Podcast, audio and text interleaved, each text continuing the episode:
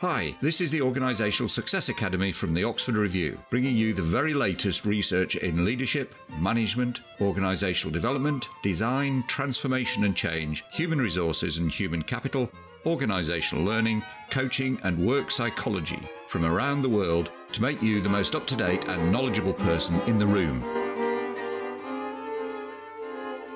Welcome back. And as part of our series about neurodiversity, I'm joined again by Jannett Morgan. And I'm going to just have a look at a piece of research that we published and sent out to our members a few years ago around how our mood and productivity is directly affected by different forms of communication. And this really speaks into some of the neurodiversity issues that individuals and organizations are facing. This was published in 2016. The basis of it is that a, team of computer scientists used technology to anonymously measure the psychological state of a group of workers at an IT company in Italy to see how the multiple channels of communication organizations, things like email, text, documents, chats, face to face meetings, and those kinds of interactions actually affect people on a day to day basis. Now, the study can be used to better help functions like human resource professionals in designing job descriptions, but also managers and inform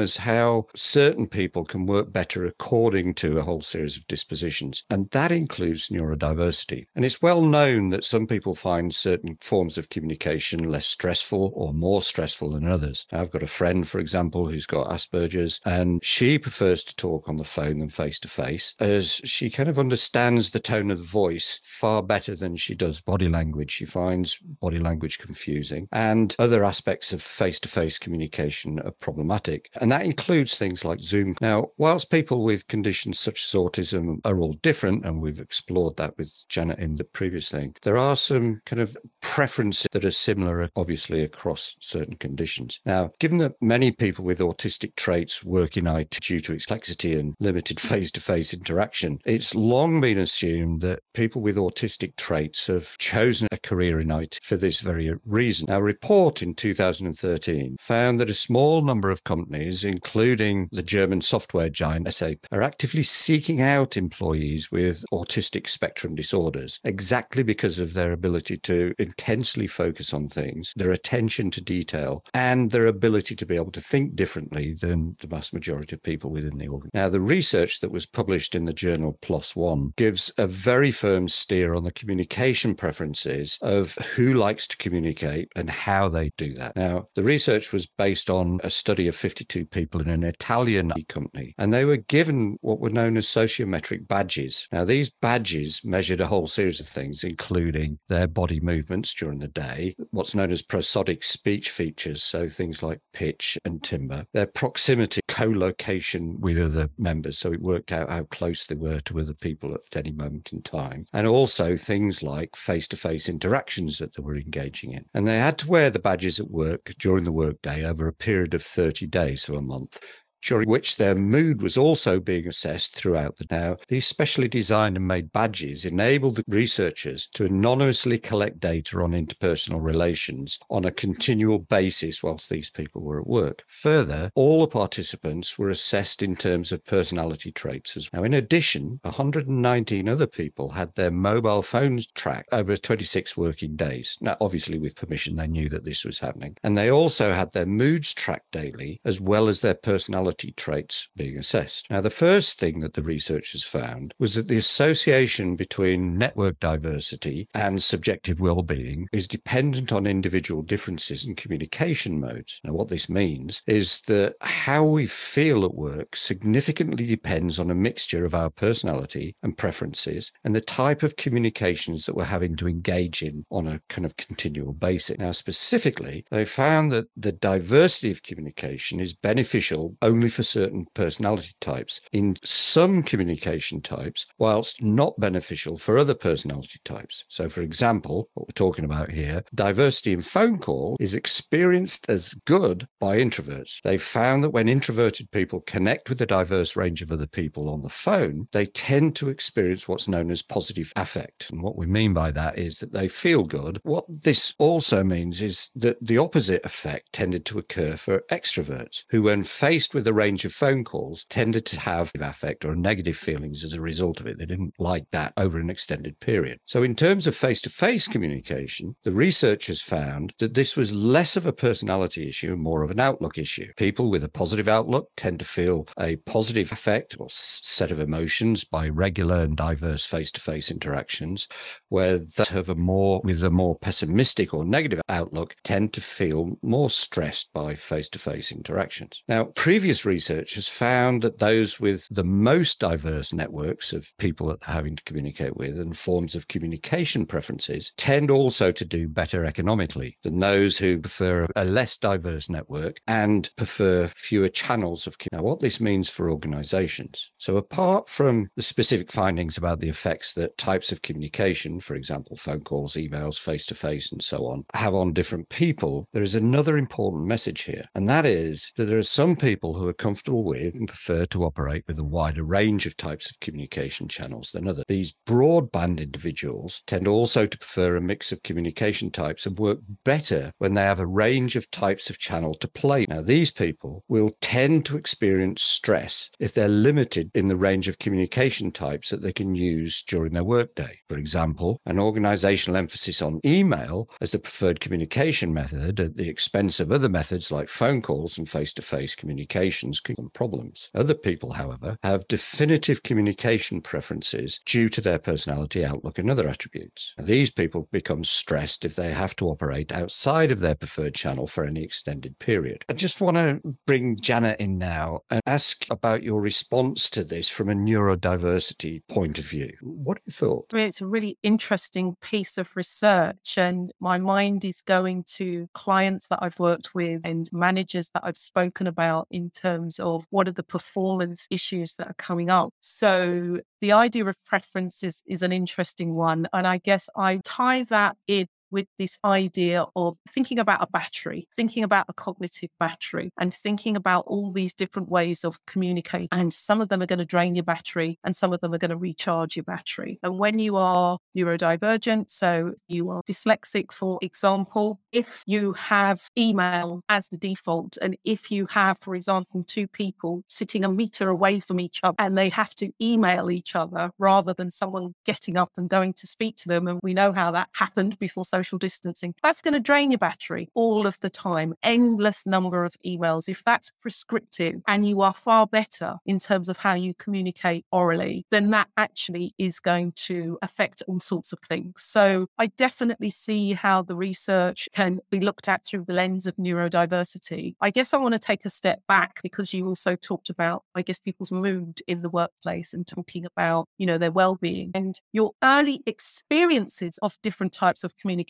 are going to impact on how you feel when you come into the workplace. So if you come into a workplace and the expectation is to communicate in a particular way, there's a potential there for some anxiety about that. So if you have to be in a meeting and there is lots of note taking, then that might create anxiety in you. Or if you're not going to remember what happened in that meeting and you're not able to record and use some form of assistive technology, then that's going to induce, invoke some anxiety in you. So I think exploring the preference and why that preference is there is particularly important. A lot of time, people who are neuro are seen as the awkward squad. Why do you need this? Why do you need two screens? Why have you got to have a room to work in? Why can't I have that? And often people can't articulate that. But if we think about, and I'm just thinking back to what you were saying and talking about sort of representations in particular types of industry. So, you know, the research is that when we look at entrepreneurs, you see a lot of people who are neurodivergent who are entrepreneurs, people who have ADHD people who are dyslexic. And often it is because you can control those communication channels, don't have to follow the rules of having lots of email. You can do things differently. You can be very visual. You know, Steve Jobs is always the person that people talk about and how, you know, the design of Apple very much suited the dyslexic way of thinking. So the more restrictions that are put on you that are incongruent with the way that you take in information, I think the more stress there's going to be. And I guess picking up on the autism piece as well, if you have all communication channels coming at you, that's going to put you in overload. That's put you in sensory overload. So a lot of the time, the preference is for the channel that works, the channel that's efficient, the channel that lands on you in a way that makes you feel safe, the channel that allows you to think and respond. And so a lot of what we might call the masking behaviors of autistic people in the workplace, where they might, that's fine. Yes, I can do that. Absolutely. We're not seeing the impact of that internally or, you know, a passive response, a non response, some behavior where it becomes a behavioral issue because there hasn't been that awareness of the fact that we're overwhelming our colleagues now. And if I can just say one more thing, I think it's also about knowing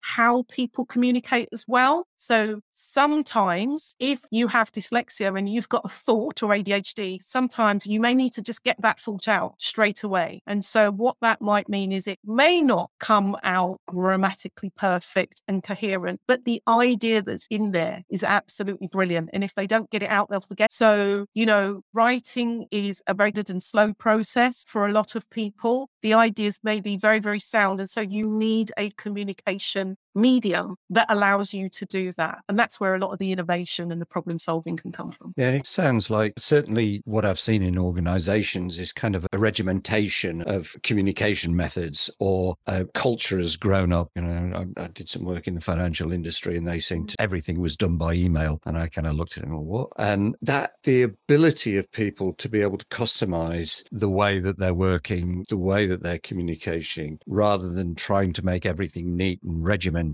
seems to be key here. I think so. And I think there's another piece here as well. There's also the informal communication. So if your preference, you were talking about being on the telephone, if that's your preference because face to face is difficult for you and all the deals are done in the pub or in certain other public spaces, then where does that leave you? Where does that leave you in terms of your career progression? So it's how do you create opportunities again for people to be visible? So we might say, fine, if you want to be on the phone, then you go and be on the phone, but then you're excluded from other things that are taking place elsewhere in the organization. So I think, again, there's that sort of double aspect to what that might be being aware of people's preferences, but also creating opportunities for colleagues to add value. Yeah, and I think some of these kind of rules around communication are cultural as well. They may not be laid down by the organization, but it's kind of evolved over time. And it's very difficult for an individual who doesn't quite suit that culture to then start to fit in, I suppose. I see that all the time time. And I mean, who says that a meeting has to last for an hour? And, you know, again, if you've got a different relationship with Ben, how you work may be very different in that respect. So we know we need deadlines in organizations. We know we need some type of order and management in organizations, but are we agile and flexible enough yeah. to work with people